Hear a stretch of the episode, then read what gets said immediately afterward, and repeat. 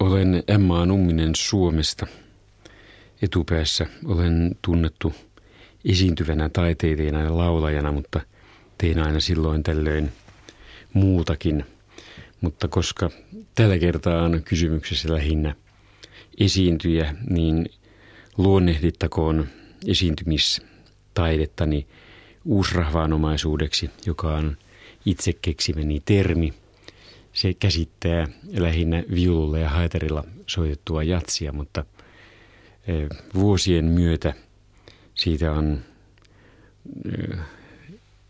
siinnyt lonkeroita yhä laajemmille alueille, e, mm, joten voidaan sanoa, että kaikki mitä esitämme teille tänä iltana on uusrahvaanomaisuutta. Emma Numminen, mikä on ensimmäinen loru tai satu tai laulu, jonka sä muistat tehnees ihan pienenä lapsena? Se on muunnelma joululaulusta Kulkuset. Minä tein siihen oman siansaksaisen tekstini, jonka alun muistan edelleenkin. Se alkaa näin. Bidio gogo, bidio gogo, masse komare, dela moka komase, dela moka komarella. Ehkä tämä riittää. Minkä ikäinen sä olit silloin? Luultavasti olin täyttänyt jo kuusi. Eli se oli vuosi 46 suunnilleen. Kyllä. Tota, minkälainen se oli se sun lapsuute somero? Minkälainen ilmapiiri siellä oikein oli? Just tuon 40-luvun loppu, 50-luku.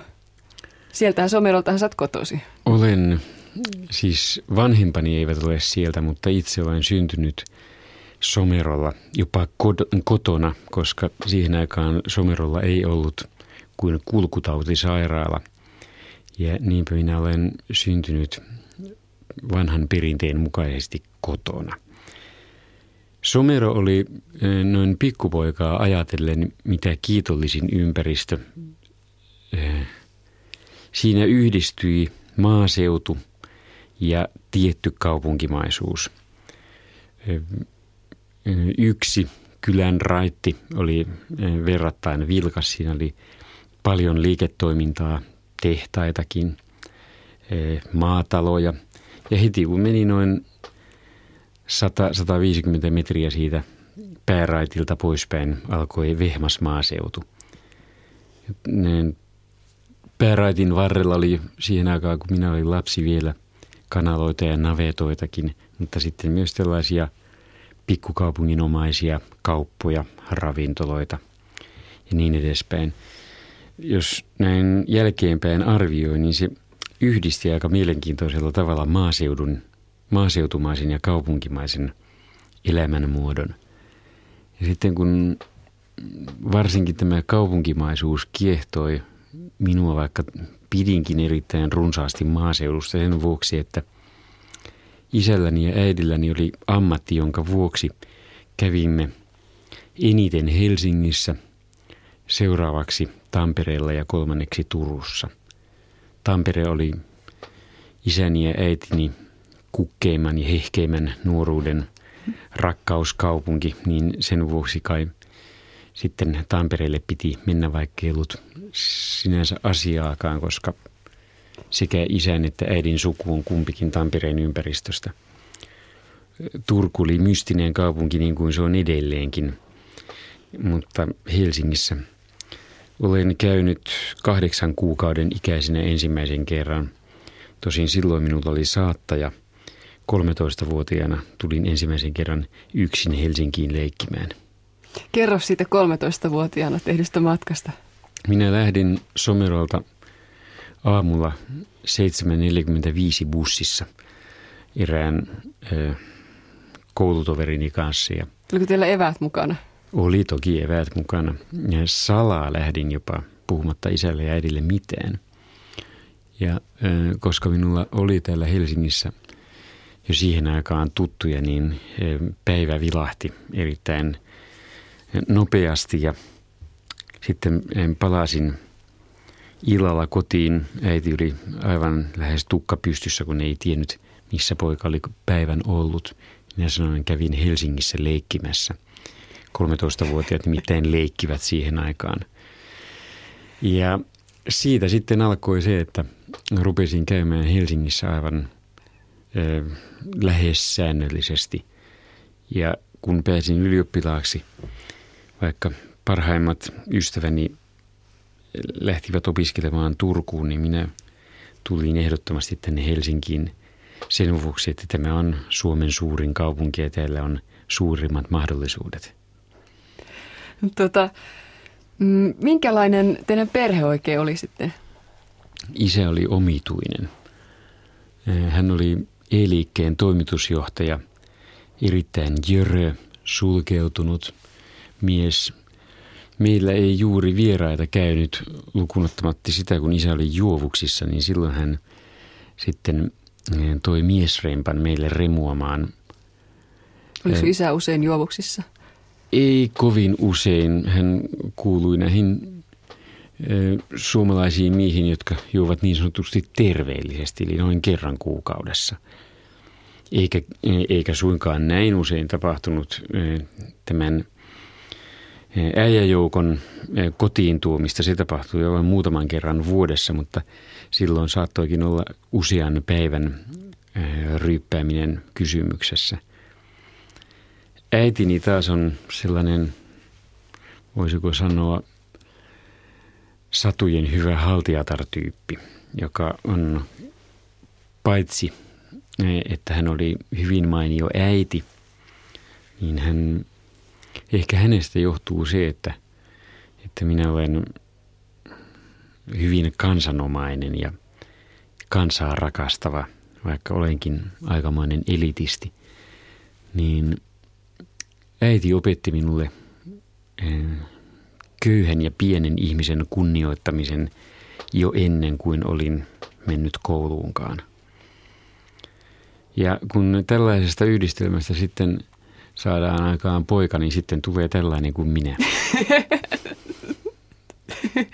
Oli, oliko sulla sisaruksia sitten? Oli ja on. Täysi sisar, joka asuu täällä Helsingissä ja puolisisar, joka on minua 15 vuotta vanhempi, asuu niin ikään näillä seuduin eli Espoossa. Somero oli hyvin virikkeinen ympäristö. Siellä oli paljon puuhattavaa. Siis noin kun olen seurannut jälkeenpäin pikkupojan näkökulmaan asettuen, niin niin valtavan paljon tehtävää ja niin mielenkiintoista tehtävää ei näytä olevan nykyisessä yhteiskunnassa, joka sortaa lasta ja palvoo nimenomaan työssä käyviä ihmisiä. Lapset ja vanhukset syrjäytetään yhteiskunnasta, mikä tietysti köyhdyttää yhteiskuntaamme henkisesti aika tavalla. Mutta uskotko sä, että, että se on välttämättä, niin kun, jos tästä vielä puhutaan, että se niin kun menee huonompaan koko aika, että ei olisi mahdollista, että vähitellen tota, niin taas toisenlaiset arvot tulisi? Kyllä ne varmaan tulevat, mutta äh, siinä tarvitaan ensin äh, vähän kovempi kouraisu kuin tämä tämänhetkinen lama. Jos maista, joissa äh, on asiat huonommin, niin kuin esimerkiksi – entisen Itä-Euroopan kansandemokratioissa, niin kun sieltä tulevat ihmiset saapuvat Suomeen, niin he sanovat, olisipa heilläkin näin ihana lama. Mutta, mutta Emma Numminen, kuka oli sun lapsuutesi kaikkein tärkein ihminen? Onpa hankala kysymys. Mm, jos ajatellaan mm, sitä, asiaa, että minusta on tullut Emma Numminen, niin minä luulen, että isälläni on ollut, tällä jöröllä omituisella miehellä on ollut kaikkein voimakkain vaikutus siihen. Nimittäin hän oli sitä mieltä, että minusta pitää tulla esiintyjä. Ja minä kuulemma olen noin neljävuotiaana ensimmäisen kerran osuusliikkeen joulujuhlassa lukenut runon – toisen kerran kahdeksanvuotiaana. Ja sitten kun täytin 13, isäni oli sitä mieltä, että minusta pitää tulla puhuja. Ja minä kuuliaisena lapsena sitten otin isän neuvot varteen ja olin joka vuosi sekä koulun että, että koulujen puhekilpailuissa mukana. Ja se on taito, joka, josta on ollut valtavasti hyötyä myös tälle kansanpellenuralle. Yle Puhe. Aito Viipurin Vihtori oli minun mielikappaleeni, kun minä lienen ollut viisivuotias. Ja kun olin leikkimässä pihalla, niin kun Viipurin Vihtori tuli radiosta, äiti sanoi, avasi ikkunan ja sanoi, nyt Viipurin Vihtori tulee. Ja sitten minä ryntäsin kuuntelemaan sen ja kun Viipurin Vihtori loppui, palasin leikkeihini. Oliko se, mikä siinä kappaleessa oli sitten semmoista, että se viehätti sinua, muistatko? En voi muistaa, mutta siitä päätellen, millä tavalla tietyt mullivoittoiset nopeat kappaleet edelleenkin vetoavat lapsiin, alle kouluikäisiin lapsiin, niin, niin ilmeisesti tämmöinen tietty jytke vetosi minuun ja, ja sitä paitsi tässä on erittäin hyvät sanat. Sitä ei nyt kovin helposti tästä esityksestä huomannut, koska, koska sitä oli höystetty ylimääräisesti, mutta se on hyvin nerokas teksti noin ö, puhtaana Viipurin vihtorina. Mutta tota, sä oot jotakin kertonut siitä sun kodista, mutta minkälainen ilmapiiri siellä oikein oli, jos ajatellaan sun lapsuutta lähinnä ja sitten, no sä lähdit leikkimään Helsinkiin 13-vuotiaana, eli voitaisiin ajatella, että siinäkin vielä niihin aikoihin ja kuri ja tämmöiset asiat, niin minkälaista se oli? Kuri, minä sain vitsaa.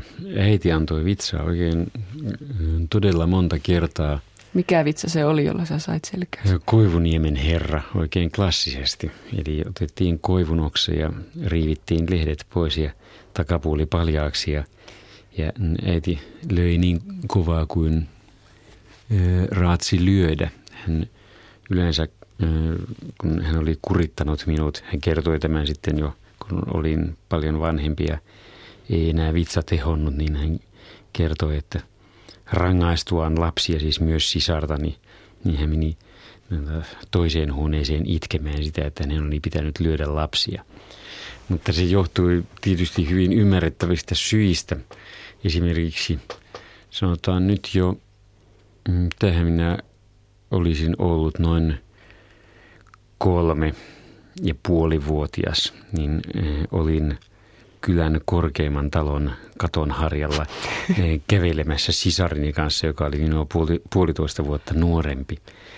Ja Miten se oli mahdollista? En tiedä, olimme, siis minä olin tikapuita pitkin päässyt sinne ja tämä osuusliikkeen talonmies huomasi, eh, mitä on tekeillä ja ymmärsi nopeasti, että – äkkinäinen komento, niin sehän pelästyttää lapsen ja lapsi tulee katolta alas suin päin, niin hän rupesi huutamaan hyvin rauhallisena. Mauri, Pirjo, tulkaapa alas sieltä katolta. Tämä oli yksi niistä näytelmistä. Sitten minä olin alle kymmenvuotiaana erityisen kiinnostunut räjähdysaineista – ja sodan jälkeen hän sai eh, esimerkiksi dynamiittia erittäin helposti myös pikkupojat käsiinsä. Mistä? Tietyömailta esimerkiksi ja samoin sotilaskiväärin panoksia oli erittäin paljon tarjolla. Niitä siis noin vain sen kun halusi, niin niitä sai. Ja meillä tietysti oli useita kymmeniä niitä omia leikkejämme varten. Siinä kävi aina silloin tällöin huonosti eräältäkin kaimaltani, kun hän menetteli todella varomattomasti, eli metsässä kiven päällä vasaralla löi sotilaskiväärin ammusta, niin se johti siihen, että häneltä meni loppujeksi toinen kives ja kolme sormea. Mutta se ei hilinnyt ollenkaan teidän leikkiä. Ei, ei ollenkaan. Minä ystävineni olin hieman varovaisempien ryhtynyt tämmöin, tällaisiin toimenpiteisiin ollenkaan, vaan otettiin ruuti talteen ja pantiin sytytyslanka tilalle ja sitten esimerkiksi kaivoimme kantoon tämän ammuksen ja sytytimme sytytyslangan ja oli hienoa katsella, kun kanto räjähti. No tällaisesta tietysti äitini ei pitänyt ollenkaan ja Ja sen vuoksi Koivuniemen herra lauloi usein minun takamuksissani. Minkä ikäinen sä olit silloin, kun sait viimeisen kerran selkää? Ehkä olin 11 tai 12-vuotias ja sitten kun olimme sekä minä että sisareni tehneet jotakin pahaa, niin minä neuvoin sisartani, että huuda lujaa, niin silloin äiti lopettaa nopeammin. se ei nimittäin sattunut enää siinä vaiheessa yhteen. Miten, minkälaiset välit sulla ja sun siskolla oli? Oliko minkälaista sisarkateutta tai... Niin sä olit vanhempi, eikö niin? Olen, olen vanhempi puolitoista vuotta. Oli siis, millä oli eh, itse asiassa hyvin tyypillinen koti, jossa lapset riitelevät keskenään, kunnes saimme omat huoneet. Siis kumpikin sai oman huoneen, niin riidat hävisivät sen sileän tien. Oliko se sulle minkälainen, niin se oli, se oli aika pieni loppujen lopuksi se ero, kun mä ajattelin, että, että silloin joskus, kun perheeseen syntyy toinen lapsi, niin sitten se ensimmäinen, niin se on semmoinen järkytys sille. Tai... Niin, tätä järkytystä en muista, koska siinä todellakin sisar syntyi puolitoista vuotta minun jälkeeni, niin meillä oli kohtalaisen tasa-arvoinen suhde. Tosin tietysti se, että, että se, kun minä olin siinä mm, usean, ehkä meitä oli sellainen kymmenkunta poikaa siinä niin, kyläympäristössä, niin varmaankin sen vuoksi, että minun asuinympäristöni oli kaikkein mielenkiintoisin. Siellä oli eniten koneita, eniten rakennuksia. Siellä rakennettiin. Rakennuksilla hyppiminen oli erittäin viehättävää puuhaa ja teurastamo siellä oli, mikä on tietysti pikkupojan mielestä erittäin mielenkiintoinen paikka. Niin Miten sä hyödynsit sitä muuten? Teurastamaa. Mm. No esimerkiksi mm, lehmän pääkalloja kuivaamalla ja sitten pelottelemalla rakennuksilla sillä tavalla, että joko ohikulkijat tai sitten kun hyvin mielelläni öisin leikin suurissa rakennuksissa, esimerkiksi nelikerroksisissa, niin sieltä neljännestä kerroksesta narun päässä – hivutettiin sinne toisten kulkureitille lehmän pääkallo, niin se teki tietysti terää, kun sellaisen näki tultuaan kovalla vauhdilla kulman takaa. Mutta sulla oli siis paljon kavereita. Oli hyvin paljon ja, ja kyläyhteisö oli hyvin aktiivinen ja harrastukset erittäin monipuoliset – Metsä oli kohtalaisen lähellä. Lähin metsä oli noin kilometrin päässä, jotenka sinne oli helppo mennä leikkimään. Ja sitten tämmöiset todella synkät kymmeniä kilometriä pitkät metsät alkoivat, ne olivat noin kolmen kilometrin päässä. Ja sinne tietysti mentiin myös kuvitellen, että siellä löydettäisiin esimerkiksi karhuja tai jotain muita tällaisia yhtä mielenkiintoisia tuttavuuksia – mutta sitten samaan aikaan, koska silloin Helsingistä Poriin suuntautuva liikenne kulki Someron kautta, niin se oli hyvin vilkkaasti liikennöity paikkakunta. Niin siitä tuli myös tämä kaupunkimaisuus, se, että siellä oli paljon muutakin väkeä kuin paikkakuntalaisia, niin se teki sen hyvin mielenkiintoiseksi. Oliko Somerolla siihen aikaan semmoisia erikoisuuksia, myös kylähulluksi joskus kyllä, mainittuja. Kyllä, Kerro niistä. Kylähullut, no ehkä... Joistakin henkilöistä. No kaksi kylähullua oli aivan erityisen mielenkiintoiset sekä pikkupoikien mielestä että myös aikuisten miesten. No aikuiset saattoivat olla 2-30 ikäisiä siihen aikaan. Toinen oli nimeltään Viljami ja hän alkoi kulkea paljain jaloin aina maaliskuun alussa ja pani kengät jalkaansa vasta marraskuussa. Hän oli, hän elätti itseään myymällä kampoja, hiuspinnejä, kondomeja, partakoneen teriä ja muuta tällaisia, tällaista pientä. Hän oli hyvin mystinen mies. Hän ei sanottavastikaan ottanut osaa kylän elämään. Mutta hän oli olennainen osa Someron kyläelämää. Hän kierteli siis noin, ehkä noin 40 kilometrin laajuisella alueella tehden tällaista pikkukauppaa. Ja kun ajatellaan, kuinka tarpeellista esimerkiksi hiuspinnit tai partakoneen terät tai kondomit olivat jossakin 20-30 kilometriä keskustasta, niin olihan se, hän oli hyvin tärkeä ihminen. Mm. Toinen oli Rainummen Kalle, joka eh, väitti olevansa – lääketieteen ja kirurgian erikoisasiantuntija. Ei hän siis väittänyt lääkäriksi itseään, mutta hänellä oli tapana istua maitotelineellä ja pitää niin sanottuja lääketieteellisiä esitelmiä, joita sekä pikkupojat että nämä aikuiset nuoret miehet innokkaasti kuuntelivat, koska ne sisälsivät runsaat määrät rivoja vitsejä ja e, perusteellisia tieteellisen tuntuisia analyysiä, analyysejä ihmisruumiin jäsenistä. Muistatko yhtään niistä?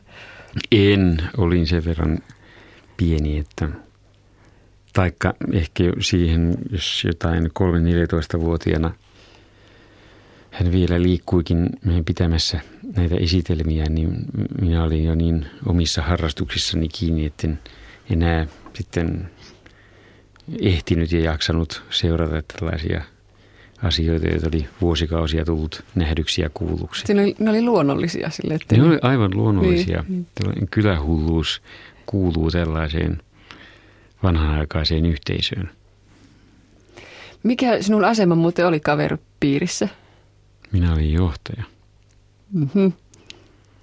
Joo, mutta se johtui siis osittain, tai ehkä, no, miksei tietysti jossain määrin myös luonteenlaadusta, mutta – mutta siis ennen kaikkea siitä, niin kuin äsken sanoin, niin eh, se ympäristö, jossa minä asuin, oli ehdottomasti mielenkiintoisin. Siellä oli siis eniten pikkupojalle puuhasteltavaa. Siellä oli niin valtavan näiden äsken mainittujen lisäksi esimerkiksi siis näiden teurastomojen ja, ja muiden lisäksi, niin siellä oli hevoshaka, siellä oli suuremmoinen tunkio, jossa saattoi esimerkiksi ensin alkuun nuolipyssyllä, sitten myöhemmin ilmakiväärillä jahdata rottia ja mm, taikka sitten kiipeillä korkeissa rakennuksissa ja taikka aiheuttaa harmia naapurissa asuvalle maanviljelijälle ja, ja hyppiä hänen siemen heinäseipäänsä pilalle. Olit se rasituksen maineessa siellä? Luultavasti, kyllä. Kyllä luulen, että isäni joutui aika monta kertaa avaamaan kukkaronyörinsä minun tempa, tempausteni takia, vaikka hän rakensikin meille lapsille sitten sellaisen oman aidatun leikkimökin. Mutta me heti aloimme parantaa sitä ja muun muassa eh, rakentamalla oikeat vesijohdot, koska silloin oli hyvin paljon romutavaraa saatavissa ja yhdistämällä esimerkiksi viemärin oikeaan viemäriverkostoon. Mitä sitä seurasi? Siitä seurasi e, erinäisiä pahoja. Lähinnä viemärit tukkeutuivat ja jälleen saimme rangaistuksen.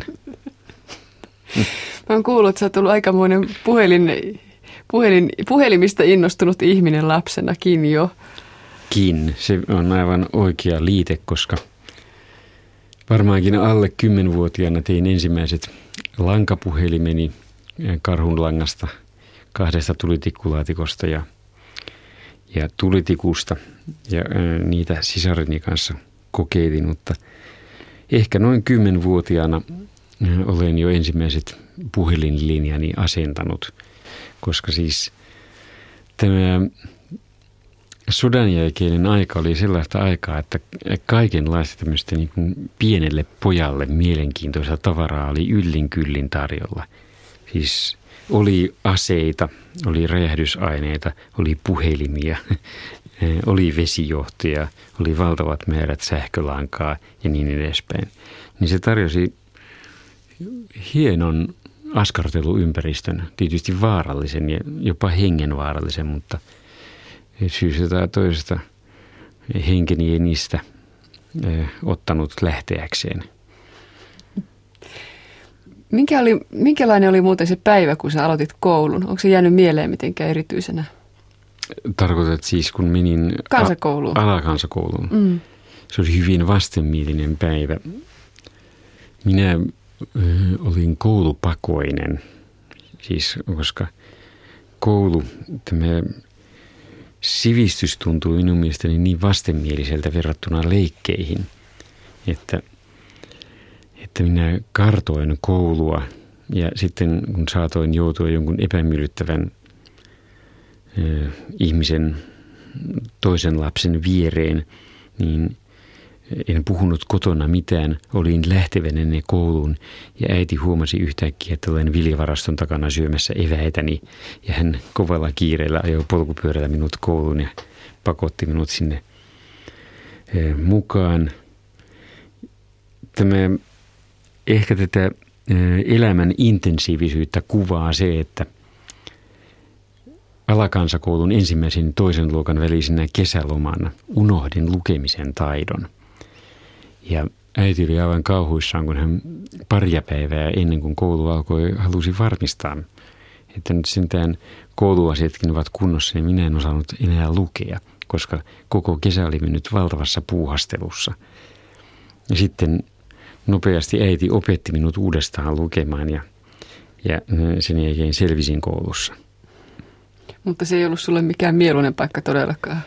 Ei, vaikka siis niin kuin nykyisin puhun erittäin innokkaasti eh, ihmisen eh, paitsi niin kuin opiskelumahdollisuuksien laventamisesta ja siitä, että ihmisen pitää itse mahdollisimman paljon opiskella, jotta hän pystyisi tulemaan toimeen tässä yhteiskunnassa, koska vain tieto ja oppi on se puolustusmekanismi, jolla me ihmiset voimme taistella tätä byrokratiaa ja yhteiskuntaa vastaan.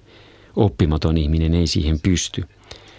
Niin koulu ei ollut, eh, ei ollut edes oppikouluaikoina minun mielestäni erityisen mielenkiintoinen, että olin hyvin keskinkertainen oppilas ja juuri ja juuri pääsin ylioppilaaksi ja juuri ja juuri pääsin yliopistoon opiskelemaan, mikä sitten olikin valtava haa-elämys. Minä todella huomasin, mitä tiede ja tieto tarkoittavat ja varmaankin luin noin kymmentä ainetta Helsingin yliopistossa valmistumatta muusi kuin laulajaksi. Koulupoikana hän oli semmoinen ei melua herättävä, mutta ilme oli aina vähän niin kuin hän, kyllä hän seurasi. Se näki hänen silmistään, mutta ei hän muuten millään lailla kiinnittänyt huomiota tai aiheuttanut mitään kummallisempaa, kun meillä oli kaikki oppilaat hyviä. Meillä oli semmoinen, ja pidettiin palavereja täällä sen luokan kanssa. Ja, kotona. kotona. Ja Mauri oli sitten kyllä, ei ollut suinkaan hiljaisimpia ja tuli mieleen semmoinen hetki, kun mä istuin tuolla ja hän oli polvilla mun edessäni ja selitti jotain hirveästi. Enkä minä ymmärtänyt. Kysyin toisilta, he ymmärsi. Siinä oli ikäpolviero. Hänellä oli silloin jo omia, omia mietteitä vaikka kuinka paljon. Nyt, en, en nyt kyllä muista yksityiskohtia, mitä hän sanoi. Tämä jäi mieleen, että meni yli horisontti. Niin, tämä, tämä kun jälkeenpäin ajattelin Mauria, niin Hänessä on kaksi piirrettä. Hänen äitinsä oli maailman hienoimpia ihmisiä. Ja Mauris on pohjalla Sevire. Isä oli business, kova. Mauris on sekin. Lienee, niin, niin kuvittelisin. Ja sitten meillä oli luokkakokous jonkun vuoden kuluttua ja Maurin sisaren mies oli sairas. Ja me kysymme, että mitä Lassille kuuluu. Mauri sanoo, kuoli eilen. Se oli, me kaikki sanattomaksi. Ja muistan repliikkini, että suunnilleen. Ja sinä olet niin kuin ei mitään tapahtu. Se oli hirveän vilkas ja villi, niin kuin piti ollakin. Hän sanoi, ei. Minä olen päättänyt, että minua ei enää liikuta mikään. on, olen vähän tullut miettineeksi tätä, kun olen jossain välissä aina kuullut Maurista. Että ehkä hän on ottanut sen asenteen elämäänkin ja selvinnyt hyvin siinä. Minun mielestäni hänestä olisi tullut hyvä yritysjohtaja. Siis semmoinen yritysjohtaja, joka ei olisi pelkkää markkinataloutta. Se, se, se, niin minä olisin veikannut, jos olisi pitänyt. Oli hän, tietysti hän isälle tuotti harmia, koska mekin jouduimme kerran pari opettajaa kotiin. Isä puhutteli meitä sitten, mitenkä, millainen Mauri on. No ei meillä ollut mitään negatiivista sanottavaa. Ehkä isän hämmästykseksi. Tässä on Irja Pulkkisen, sinun opet- entisen opettajan ja luokanvalvoja. Hän kaksi vuotta oli hänen luokan, sinun luokanvalvojana silloin, niin hänen tämmöinen käsitys tai muistuma Mauri Antero Nummisesta. Niin, eh, muistan erityisesti, eh, taikka siis muistan kuinka ajattelin, et, tai että ajattelin juuri näin niin kuin Irjuska tuossa äsken sanoi. Me sanoimme siis Irjuskaksi häntä selän takana. Mehän emme saaneet eh, sinutella opettajia silloin, kun olimme koulussa. Eh, niin minä olin eh, nimenomaan tällaisen hyvin pragmaattisen ja voisiko sanoa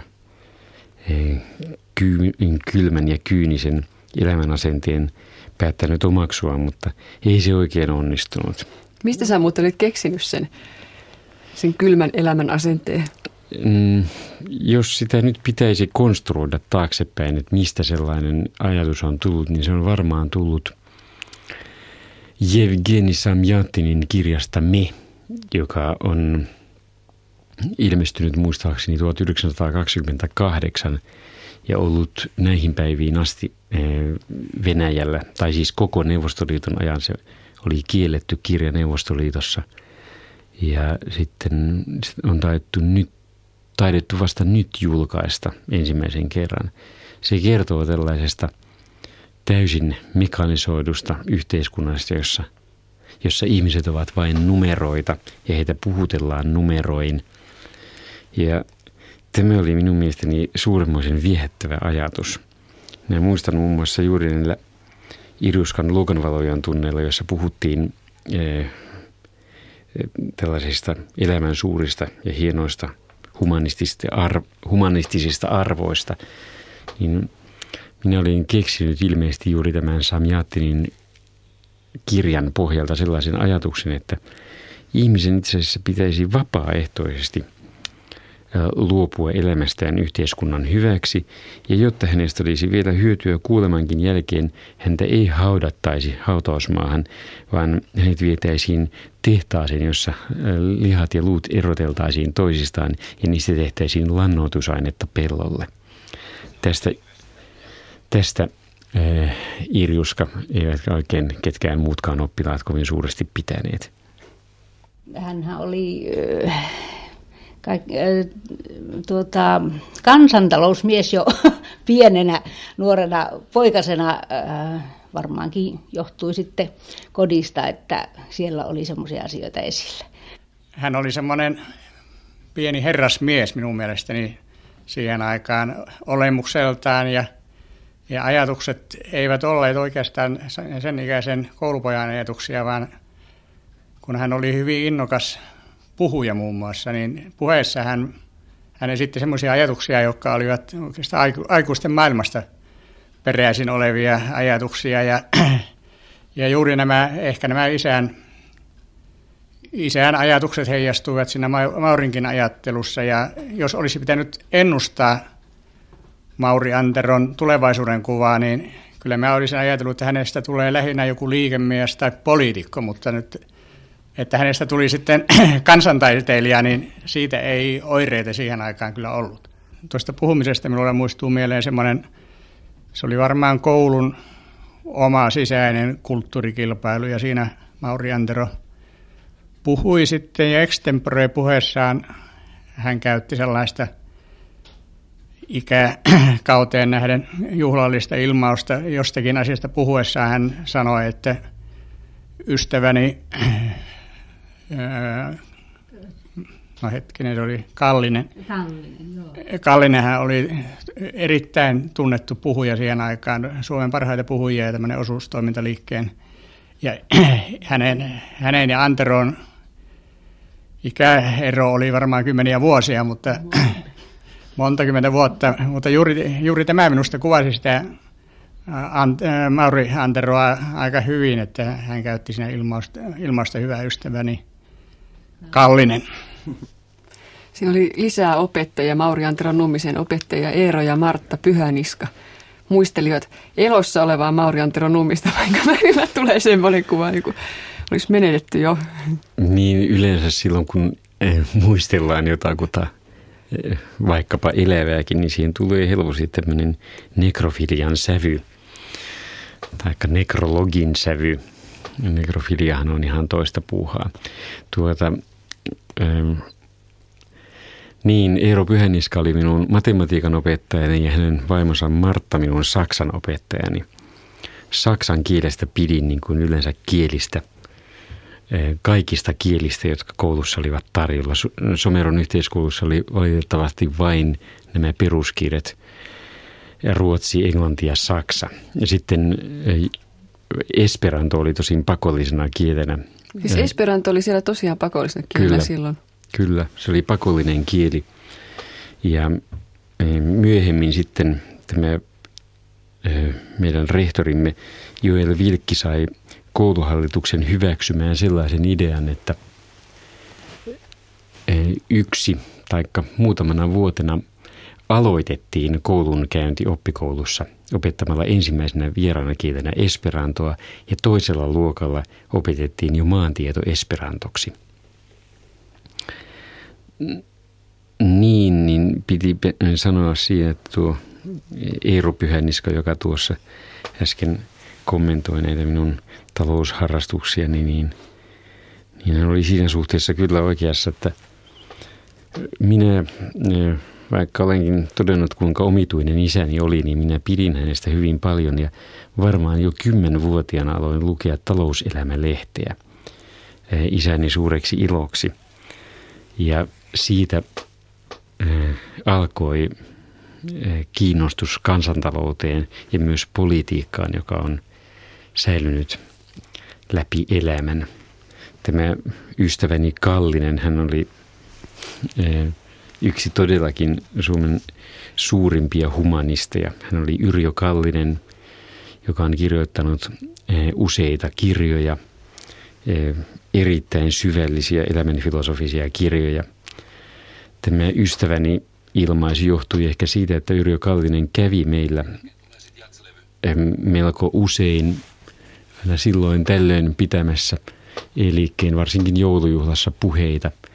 Hän oli aina sitten meillä kotona vieraisilla ja minä sillä tavalla tutustuin häneen niin, että sitten kun muutin tänne Helsinkiin opiskelemaan, niin olin silloinkin vielä yhteydessä häneen.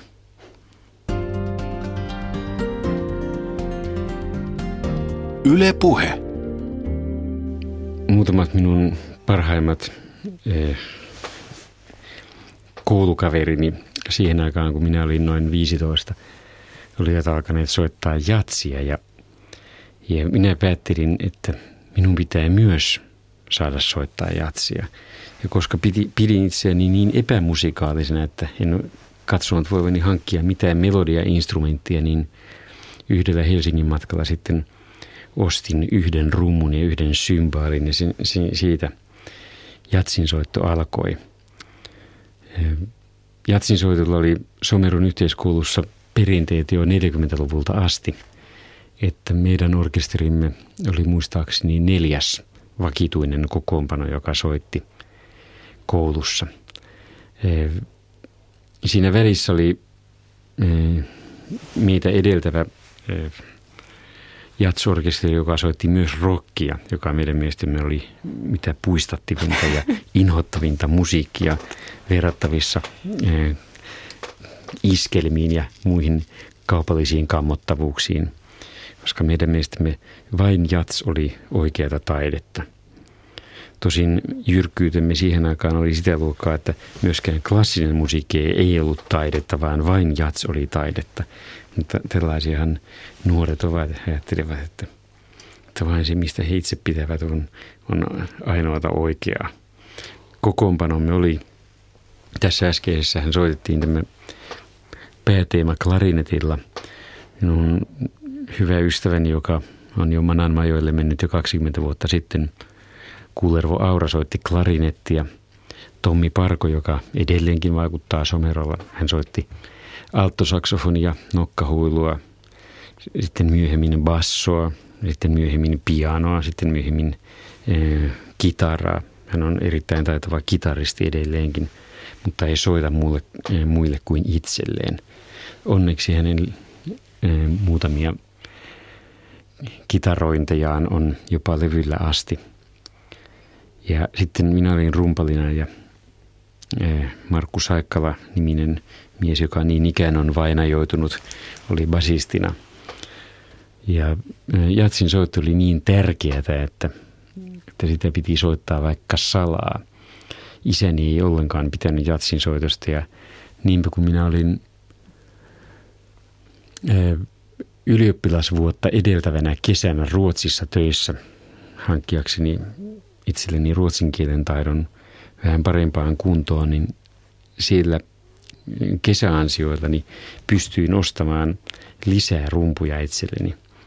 Ne salakuljettiin Suomeen sisareni, joka myös oli Tukholmassa töissä. Hänen alusvaate matkalaukkunsa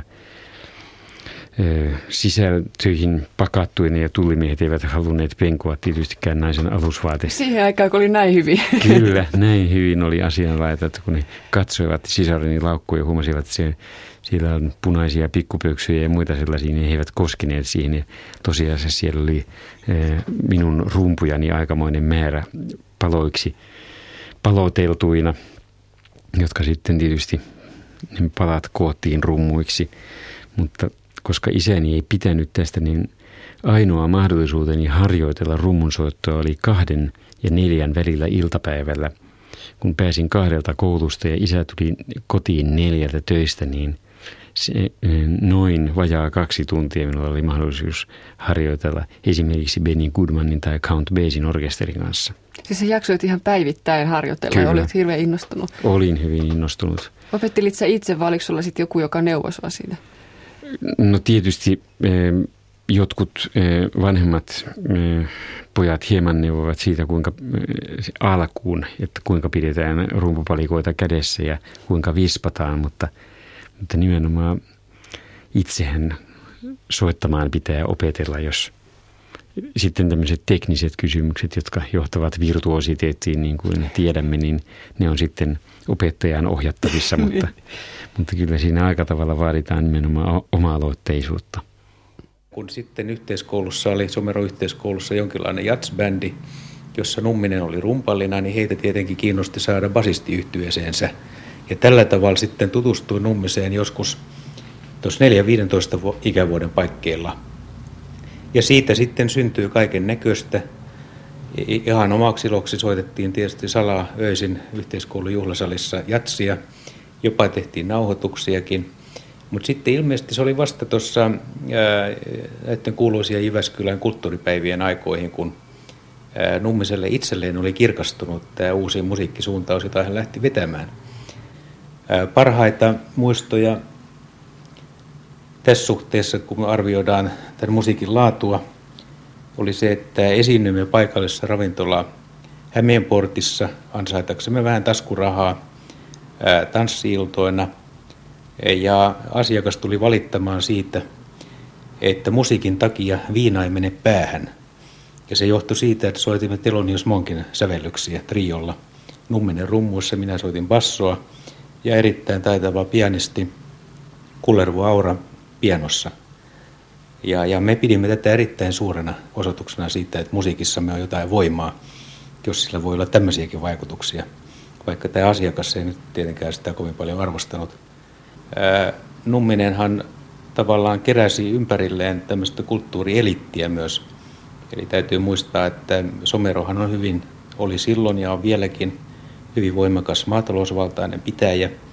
Ja näin ollen siellä kyllä asuvat ihmiset on myös asenteelta aika konservatiivisia olleet aina. Niin kaivattiin jotakin tämmöistä, sanoisiko vastapuolia sille, jotakin erilaista. Ja Numminen onnistui sitten keräämään tämmöisen intellektuaaliporukan ympärille, joka sitten keskusteli monistakin tieteen filosofian kysymyksistä, joskus ihan käytännöllisemmistäkin asioista. Kuunteli paljon musiikkia ja myös soitti sitä. Et voi sanoa, että musiikki oli aika keskeinen osa tässä kuitenkin. Eli pidimme sitten ää, Nummisen vanhempien kauhistukseksi erilaisia jamiiltoja aikaa ajoin heidän omakotitalossaan. Sä sanoit äsken tuossa, että, että olitte saanut koulussa harjoitella yöaikaankin ja näin. Oliko jollain tavalla vapaamielisempi se Someron koulu? Mä... No ja kukin varmaan muistelee asiaa myönteisesti, mutta ei mulle koskaan silloin tullut mieleen, että se olisi mitenkään erityisen vapaamielinen koulu ollut toisaalta, mihin sitä olisi voinut verratakaan. Mm. Mutta kyllä muistaakseni jatsen soittaminen öisin juhlasalin kalliilla flyygelillä oli nimenomaan kielletty, mutta jostakin sitten löytyi avain ja ja soitimme. Mitä sä olisit muuten luullut, että Emma Nummisesta tulee silloin, kun sä nuorena sitä kattelit? Minkälainen tyyppi se oli? Hän oli rauhallinen, analyyttinen, hänellä oli erittäin hyvä suullinen ilmaisukyky. Olisi jopa voinut ajatella, että hänestä tulee opettaja tai poliitikko.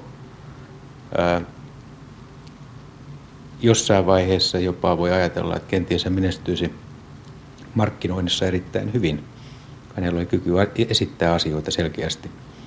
Ja hän voitti teinikunnan puhekilpailuja myös kai useankin otteeseen. Juuri siitä syystä, että hänessä yhdistyi kaksi asiaa, analyysi ja myös kyky esittää asiat selkeästi ja jopa kansanomaisella tavalla. Mauri Antero Numminen, Tämä äskeinen henkilö oli tässä sinun nuoruuden ystäviäsi Heikki Kasari ja taisi olla vähän myöhemminkin vielä sun ystäviäsi. Kyllä, hän on jopa tenoris, tenorisaksofonistina. Hän tässä itse mainitsi ollensa basistina meidän ravintolayhtyessämme, mikä toki piti paikkansakin. Voisin kertoa siitä hetken kuluttua hieman huvittavuuksia, mutta jotta eh, noin kuulijat pääsevät jonkinnäköiseen käsitykseen herra Kasarin persoonallisuudesta, niin hän on todella esimerkiksi Suomen talvisotayhtyeen eh, levyn päätenorisaksofonisti. Että hän soittaa jossain vihreässä vallassa tai liput liehuvat miesten wc nimenomaan nämä tenorisaksofonisoolat ja nythän hän on täällä Yleisradiossa suuri päällikkö. Mutta jos palaamme tähän ravintolasoittoon, niin kun äsken puhuin siitä, että vain jats oli meidän mielestämme kunnon musiikkia. Ja sitten meidän piti kuitenkin ansaita elantomme tanssimuusikkoina. Meillä ei ollut aluksi kuin ihan muutama, ehkä kaksi tai kolme tangoa ja saman verran valsseja. Mutta me, meidän pianistimme Kullervo Aura, joka oli aivan häikäisevän ilmiömäinen improvisoija. Hänelle ei tuottanut mitään vaikeuksia tehdä tai siis soittaa improvisoituja tangoja. Joskus hän keksi niin hyviä melodioita, että yleisö tuli pyytämään uudestaan samaa tangoa, jota hän ei tietystikään enää muistanut. Mutta mistä tuo, tuo, tuo innostus jatsiin sitten tuli?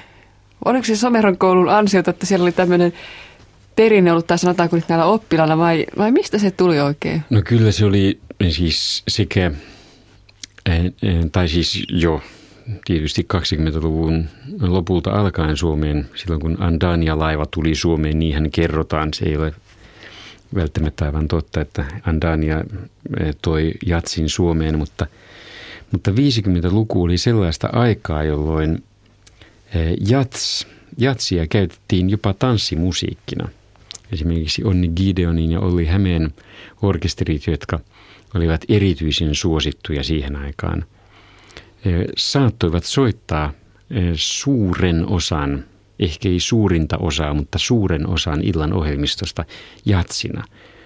Ihmiset suostuivat tanssimaan, mikä sitten niin kuin 50-luvun lopussa ei enää ollut niin kovin helppoa, vaan silloin tango alkoi ottaa ylivallan ja ja sitten myöhemmin rock ja, ja sitten tango jälleen. Mutta jatsilla oli siihen aikaan, kun minä olin koulupoika, eh, samanlainen, voisiko sanoa, eh, status, siis tällainen arvostettu asema, kun rockilla on sitten ollut myöhemmin. Että se oli, jats oli nuorison musiikkia silloin. Ja eh, minä itse olen innostunut rockista vasta täällä Helsingissä ja yliopistossa. Minä opettelin vartavasten 24-vuotiaana kuuntelemaan sekä rockia että tangoa samanaikaisesti, koska olin sitä mieltä, että niin kuin Elviksen yhden LPn kannassa sanotaan 50 miljoonaa fäniä ei voi olla väärässä, niin, niin minä ajattelin, että rockissa täytyy olla jotakin ja rupesin kuuntelemaan Luxemburgin radiota, koska ei Suomen radiosta tarpeeksi rockia tullut ja samaan aikaan sitten perehdyin suomalaiseen tangoon ja huomasin, että kumpikin näistä musiikin lajeista on aivan verrattoman sielukasta musiikkia. Joo, no siellä on tietysti, mitä nyt varmaan nuoriso harrastaa nykypäivänäkin, on, on tämä kaljan juonti, ei mitenkään kohtuuttomasti, mutta, mutta tuota, sanotaan kohtuullisessa määrin. Siihen aikaan vaan sen ostaminen oli hankalaa, kun piti ostaa alkosta – ja miten sitä voi saada sieltä, piti olla tietysti tietyn ikärajan ylittänyt ja millä sitä voitiin arvioida. No myyjä arvioi sitä ulkonäön perusteella, ei suinkaan välttämättä aina kysytty papereita. Ää, niin tuota, lähin kauppa, josta sitten näitä ostoksia voi tehdä, oli Salossa, eli sinne on noin 30 kilsaa somerolta, jolloin sinne sitten mentiin jonkun autolla. Joskus lainattiin minun isäni autoa myös Minulla ei ollut korttia, mutta jollakulla, oliko nyt Nummisella juuri, niin taisi olla siinä vaiheessa jo ajokortti. Niin tuota, kun pyrittiin sitten maksimoimaan ostosten määrä, niin kaikkien oli tietenkin ostettava jotakin.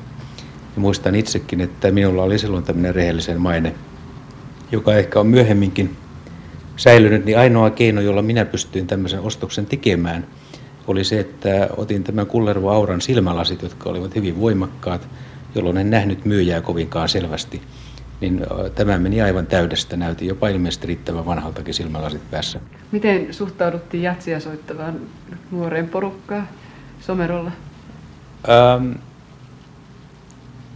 no kyllä, tietysti monet pahoittivat mielensä siitä, että turhaan tämmöistä musiikkia soitetaan, mitä ei voi tanssia, eikä sitä voi tanssilla voillakaan esittää. Uskonnon opettaja tietenkin pahoitti mielensä siitä, että oppilaat käyttävät aikaansa tämmöisiin pahellisiin tarkoituksiin. Mikä tämän bändin nimi muuten oli? Sillähän ei oikeastaan ollut mitään varsinaista nimeä, kunnes sitten, kun me kaikki pikkuhiljaa lähdimme koulusta pois, ajateltiin, että emme mene kesätöihin, vaan keräämme rahaa soittamalla eri ravintoloissa. Jolloin painettiin sitten, oli pakko keksiä nimi sen takia, että painettiin tämmöiset isot julisteet, posterit ja tehtiin myös kuvalla varustettuja käyntikortteja, joissa oli kaikkien henkilöiden nimet – Tosin ei oikeat nimet, vaan jotakin aivan muuta. Et tässä oli jo luovuus kyseessä. Tätä mietittiin. Ja sitten tehtiin vielä näytekasetti, joka ehkä siihen aikaan oli harvinaista. Ja lähetettiin se sitten valikoidulle määrälle ravintoloita eri puolella Etelä-Suomea. niin tuota, silloin keksittiin tämä nimi Viisi vierasta miestä, joka oli Nummisen keksintöjä. Ja tällä tavalla saatiin kaiken kaikkiaan kokoon peräti yksi esiintyminen. Mitään muuta siitä ei seurannut, oli täydellinen fiasko siinä mielessä, että jotakin meni kai pieleen matkan varrella. Ja sitten se yksikin peruutettiin, koska se olisi ollut niin kaukana, ettei sinne viitsinyt lähteä. Mutta tämä oli se viiden vieraan miehen alku oikeastaan nimenä. Heikki Kasari, nuoruuden ystäväsi, jatkoi siinä kertomusta tästä. Miten se sen jälkeen jatkui tämä, kun tämä kesäkiertue peruuntui? Minä taisin jo innostua niin suuresti kulttuuriradikalismista täällä Helsingissä, että e, somerolais yhteydet jäivät lähinnä musisoinniksi ja muu aika meni kulttuurivallankumouksen tekemisessä – Suomen silloin nuoren intelligentsian kanssa. mutta tämä viisi virasta miestä yhtye säilyi aina 70-luvulle asti. Aina kun oli enemmän kuin viisi soittajaa, niin sitten siihen lisättiin plus yksi, plus kaksi, plus kolme, viisi virasta miestä plus kolme ja niin edespäin. Ja kyllä sillä nimellä on aika monta levyä tullut tehdyksi, varsinkin 60-luvulla. Mutta missä vaiheessa sulle rupesi selviämään se, että, että sinusta tulee kansantaiteilija ja musiikin puolella? 30-vuotiaana. Minä olin, siis tämä tarina on itse asiassa sellainen, että 60-luvulla minä tein aika paljon levyjä ja olin tunnettu ja inhottu ihminen Suomessa, koska laulun äänestäni ei pidetty ja sekä televisioissa että radiossa puhuin hyvin provokatiivisia asioita, eh, kuten esimerkiksi ylistin työttömyyttä ja, ja muuta sellaista. Puhuin sukupuolivalistuksen tarpeellisuudesta ja niin edespäin. Niin minä olin ajatellut tehdä jäähyväislevyn Suomen kansalle ja päätin tehdä jäähyväislevyksi eh, vanhan Kissavieköön kappaleen eh, haitarilla soitettuna, kun olin tutustunut Jani Uleniukseen jo vuonna 1966 ja huomannut, että hän on suuremmoinen haitarin soittaja. Tästä jäähyväislevystä tuli ensimmäinen todella suurmenestys. Ja silloin, kun minua ruvettiin tilaamaan aivan normaaleille tanssi lavoille solistiksi, niin silloin huomasin, että ahaa, minussa on, onkin tullut viihdetaiteilija. Mutta sehän soitit joskus 16-vuotiaana suunnilleen tuolla Unto Monosen yhtyessä. Etteikö sulla silloinkaan tullut minkäänlaista? Ei, ei siis Unto Monosen yhtyessä, kun esimerkiksi juuri tämä äsken puhunut Heikki Kasari, hän soitti monta vuotta siinä samassa yhtyessä. Usein soitimme jopa yhdessäkin. Untolla oli sellainen tapa, että – hän, hän itsehän oli kitaristi, sitten maanviljelijä haitaristi Lasse Santakangas, joka edelleenkin elää Somerolla. Niin hän oli hyvin tärkeä paitsi sen vuoksi, että hän soitti haitaria, niin sen vuoksi, että hänellä oli auto. Ja, ja sitten vaimo tietysti oli laulusolistina, niin sitten tarvittiin kaksi kolme muuta soittajaa, niin koulupojistahan ne saatiin. Viisi markkaa illasta, kun soitettiin neljän tunnin tanssit – mikä siis vastaisi tällä ehkä nykyrahassa jotain kolmea neljääkymppiä, millä ei kukaan nykyään lähtisi soittamaan, mutta, mutta siis kun Unto antoi meidän soittaa kaksikin jatsikappaletta illassa, niin kyllä se siinä sitten meni ne tangot ja valssit ja bikinit ja, ja muut sivussa. Eräs saksalainen opiskelija oli Somerolla, oliko nyt kesätöissä tai muuten vaan kesällä käymässä – niin Numminen sai sen idean, että kun hänellä oli vanhoja natsisaksan marssilauluja levyllä, niin hän pakotti tämän opiskelijan kirjoittamaan paperille sanasta sanaan nämä tekstit, joita muuten oli vaikea kuulla levyltä. Ja tällä tavalla sitten niin, ää, Numminen sai myös kimokkeen näistä itse asiassa aika hyvistä, musiikillisista hyvistä sävellyksistä, joita silloin 30-luvulla oli tehty paljonkin. Ja tämä saattaa selittää sen, että myöhemmin sitten yhdisti joidenkin filosofien tekstejä, kuten Wittgensteinin tekstejä, marssimuotoiseen musiikkiin.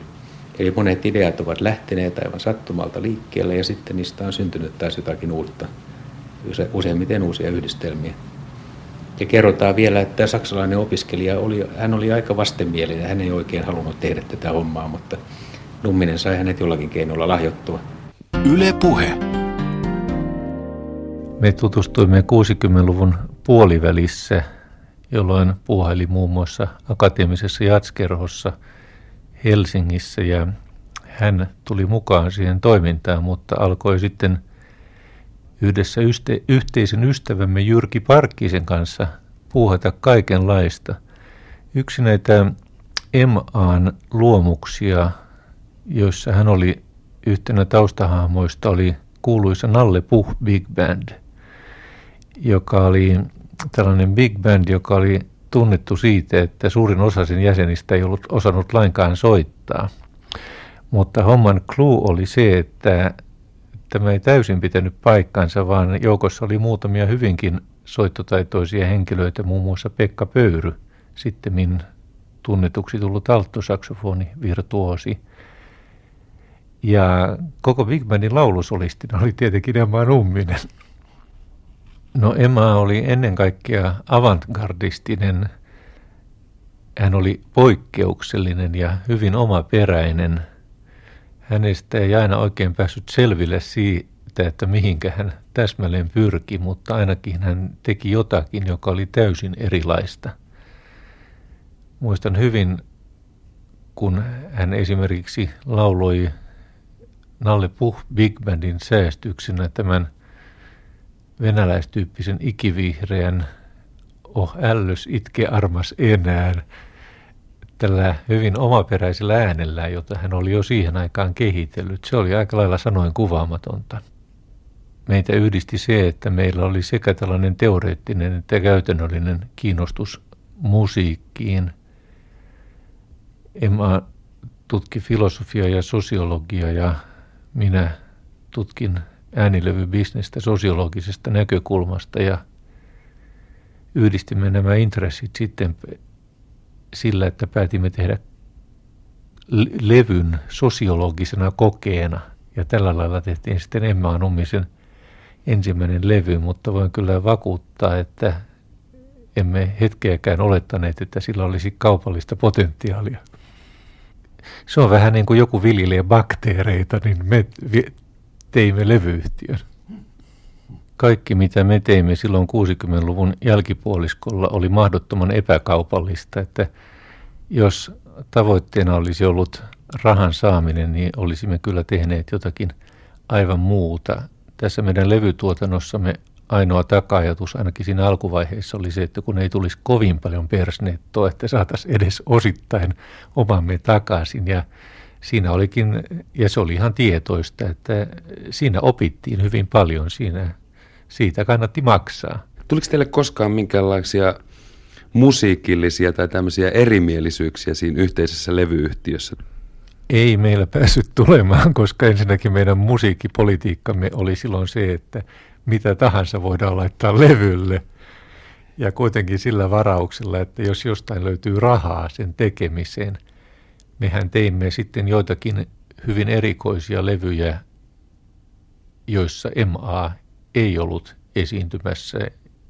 Meidän ehkä hienoin saavutuksemme oli tämä J.U. Mallanderin kuuluisa levy Kekkonen, jossa toistetaan – kai 151 kertaa tämä sana, mutta Mallander itse rahoitti suurelta osin tämän, ettei meidän tullut siitäkään riitaa. Että jokainen, joka halusi, sai tehdä levyn. Siinä oli Pekka Grunov muistelemassa niitä aikoja, 60-lukua. Niin, tämä meidän yhteinen levyyhtiömme perustui sillä ajatukselle, että ensin teemme levyn ja sen jälkeen myymme väkisin sekä eh, tutuille että tuntemattomille.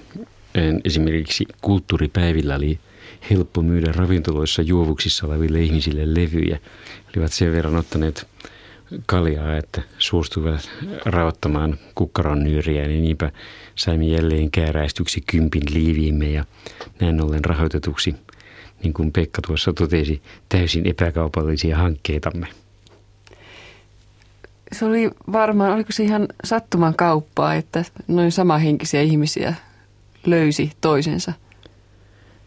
No ei varmaankaan, koska ilmapiiri oli sellainen. Siis kun äsken viittasin kulttuuriradikalismiin, niin meitä oli kaiken kaikkiaan täällä Helsingissä noin 40, jotka ajattelimme samalla tavalla. Nyt he ovat kuka milläkin tavalla kuuluisia. Klaas Andersson on vasemmistoliiton puheenjohtaja. Hänen luonaan oli useita kotihippoja. Kai Chydenius on arvostettu säveltäjä. Peter von Baag on mitä tunnetuin elokuvan tutkija ja Pekka Grono itse täällä äänilevystön päällikkönä täällä radiossa. Mutta ajan henki oli sellainen ja suuri tahto – tehdä systeemin vastaisia asioita. Oliko siinä sinun mielestä semmoinen suora linja vai pitkä matka siihen somerolaispoikaan, joka oli lähtenyt opiskelemaan? Ei siitä ollut ollenkaan pitkä matka. Nimittäin Somerolla jo minä yritin oppikouluaikoina keksiä mitä omituisimpia temppuja, joilla olisin hätkähdyttänyt sitä staattista ympäristöä, jossa elin, eikä se kovin vaikeaa ollutkaan, koska niin kuin Heikki Kasari tuossa totesi, niin se oli hyvin ja on hyvin konservatiivinen seutu, niin kuin useimmat maaseutupaikkakunnat Suomessa, vaikka somerosta nyt ihme kyllä kaupunki tulee vuoden vaihteessa. Yle Puhe. Teillä oli myös sähkökvartetti, kerro siitä, ja Bulgarian festivaalit, jossa te esiinnytte. Niin, se mm, sähkökvartetti oli tämän e, kokeilun halun ja avantgardismin ja omituisuuden suoranainen jatke. Se, oli, se liittyi tavallaan tähän undergroundiin. Se oli sen, voisiko sanoa, elektronimusiikillinen puoli, koska e, samat soittajat hyvin pitkältä olivat e, kummassakin orkesterissa sekä underground-bändissä että sähkökvartetissa. Se oli itse asiassa – Kysymyksessä oli Suomen ensimmäinen syntetisaattori. Silloin eh, ei ollut syntetisaattoreita siihen aikaan vielä Suomessa. Ja se valmistettiin Helsingin yliopiston elektronimusiikin studiossa Erkki Kureniemen johdolla ja sen rakensi tämä jo mm, jokin aika sitten mainittu Kullervo Aura. Ja se oli yksi tietokoneyksikkö, siis syntetisaattori, jota ohjattiin neljällä päätteillä. Niiden nimet olivat melodiakone, sähköbasso, joka oli itse asiassa myös sähköviulu, koska sen hertsiluku ulottui 20-20 tuhanteen. Sähkörummut, joissa oli seitsemän pientä näppäintä. Ja sitten laulukone, jota minä käytin. Siinä oli valovastuksia, joilla sain äänen sävyn muuttumaan – ja tällä me pidimme muutamia onnistuneita avantgardistisia konsertteja täällä Helsingissä. Paras niistä oli Amos Anderssonin taidemuseossa pidetty konsertti, jossa oli yksi kappale Kaukana väijyy ystäviä. Kun kysyit tästä Bulgariasta, me menimme tällä laitteistolla Bulgarian nuorisofestivaaleille esiintymään 4000 hengen suureen konserttisaliin, joka oli loppuun myyty. Ja sinne jokainen maa pisti parastaan ja Suomi pani tietysti minut. ja se johtui siitä, että radikaali ystäväni Ilpo Saunio oli toiminnanjohtajana tässä retkikunnassa ja hän määräsi itsensä toisaalta tänne mukaan ja esitimme Schubertin liidejä ensin. Ihmiset alkoivat jo siinä vaiheessa karkota salista, mutta sitten kun tämä sähkökvartetin hillittömät ja ennen kuulemattomat ulinat alkoivat täyttää Sofian konserttisalia. Satoja ihmisiä alkoi poistua konsertista ja eh, tämän konserttisalin johtaja tuli keskeyttämään meidän esityksemme ja olen sitä mieltä, että se on edelleenkin toistaiseksi suurin kansainvälinen menestykseni. Sinä haluaisit kertoa myös näistä, näistä, näistä natsimarsseista, että olette niitä esittäneet myös ulkomailla. Niin, no se oli vähän aikaisemmin 60-luvun alkupuolella itse asiassa, tuossa viitattiin saksalaiseen, joka kirjoitti minulle näitä sanoja. Miksei, kyllä yhden todellakin saksalainen kirjoitti, mutta Max Rand, viime vuonna kuullut mainio toimittaja, oli minun ystäväni ja hänen, hänellä oli kolme äidinkieltä, saksa, Suomi ja Ruotsi. Sen lisäksi hän osasi Viroa ja Venäjää. Ja tietysti sitten niin kuin sivistyneimmin sen kuuluu Englantia ja Ranskaa. Mutta hän poimi nämä kaikkein kauneimmat natsimarssit levyltä, niiden sanat. Ja sitten me opettelimme ulkoa ne Maxin kanssa nämä kappaleet ja, ja lauloimme näissä radikaaliystäviimme pileissä niitä. Ja kun voidaan ajatella, että me kaikki – siis myös minä ja Max olimme vasemmistomielisiä ja sitten me yhtäkkiä tällaisessa samanhenkisessä yhteisössä laulammekin aivan äärimmäistä toista poliittista suuntaa edustavia lauluja, niin se herätti suurta hätkähdystä. Mutta radikaali mieli oli niin tulen palava silloin, että, että siis hätkähdysten aikaansaaminen oli tärkeämpää kuin se, mitä ihmiset välittivät. Ja niinpä minä esimerkiksi esitin näitä natsimarsseja vuonna 1964 Ranskassa yhdessä sosiologikongressissa.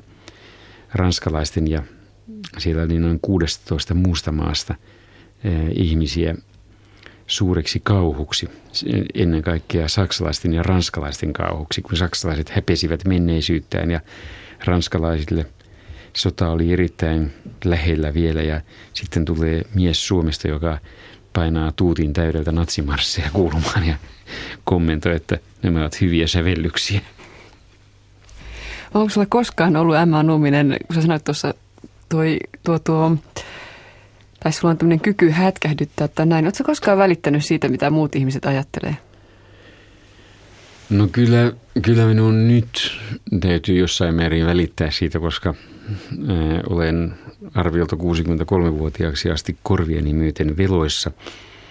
Jos tekisin pelkästään sellaisia temppuja, ää, joita haluaisin, mikä tietysti tarkoittaa sitä, että edelleenkin haluaisin tehdä tämmöisiä temppuja, niin eihän niistä kukaan maksaisi mitään ja enkä tietystikään saisi myöskään velkojani maksetuksi.